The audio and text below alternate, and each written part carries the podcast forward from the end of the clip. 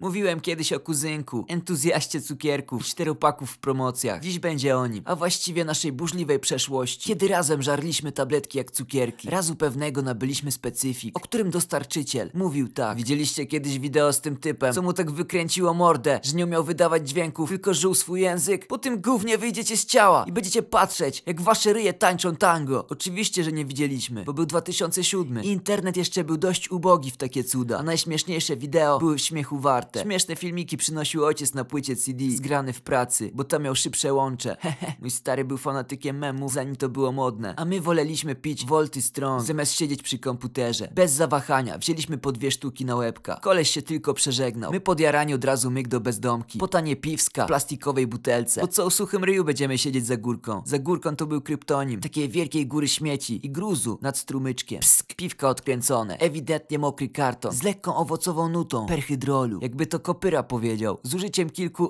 w międzyczasie. Gardło przepukane, to myk, pierwszy cuks. Po 15 minutach nic, no to myk druga. Piwka dopite, mija pół godziny. Śmieć nas oszukał, pudrowe cukierki. No to wracamy, mijamy jedyne liceum przy krajówce. I nagle się zaczęło, ale wjechało, jak Niemcy w 39. Blitzkrieg taki, że za wyczyny naszych mord Iwona Pawłowicz dołaby nam po 10. A Wodecki odśpiewał Pszczółkę Maję po armeńsku. Nagle czuję, że unoszę się nad ciałem. Widzę, jak kuzynek zapisuje się w historii jako minister pląsologii w ministerstwie głupich kroków, a ja, a właściwie moje ciało pada na glebę. Ostatnia rzecz, jaką widzę, to kuzynek wypierdalający salto o krawężnik. Piękny telemark, Apoloniusz Steiner cały we łzach. Mamy rekord niewielkiej krokwi i ciemności. Otwieram oczy, wszystko białe. Nagle widzę skrzydło nietoperza. Nie wiecie co to? To jak ktoś stoi nad wami i rozciąga swoją mosznę tak, że prześwituje przez nią światło. Jak nie wrzasnę. Kurwa, co jest? Ale z moich ust wydobyło się coś na kształt refrenu Despacito. Zmieszany pielęgniarz podciągnął spodnie i uciekł. Patrzę na lewo, a tam kuzynek wykręcony leży. O Despacito! Mówię do niego. Otwiera oczy i odpowiada: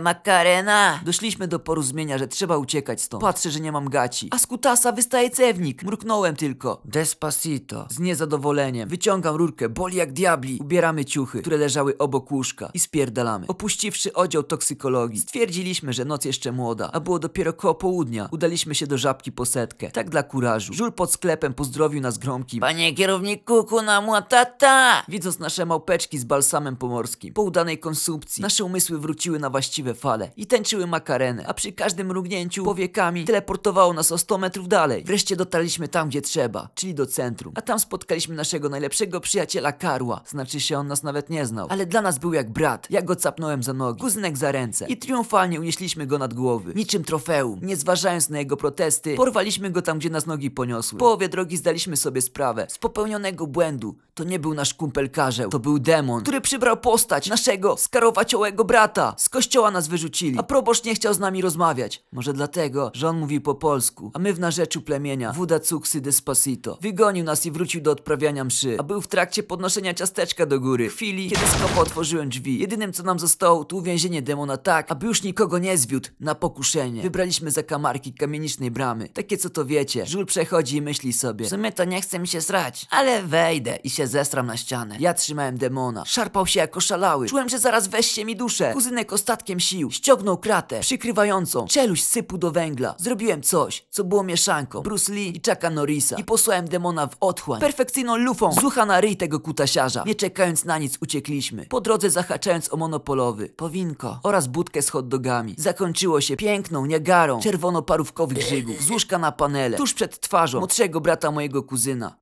Udało nam się cudem wyłgać ze wszystkiego, ale na widok gumowych rurek czuję pieczenie w kutasie. Okazało się, że żwir pod napletem to pikuś przy cewniku. Ten rodzaj życia i melanżowania można podsumować kolejną maksymą kuzyna: nie prosiłem się na ten świat, więc to on będzie mnie błagał, żebym odszedł.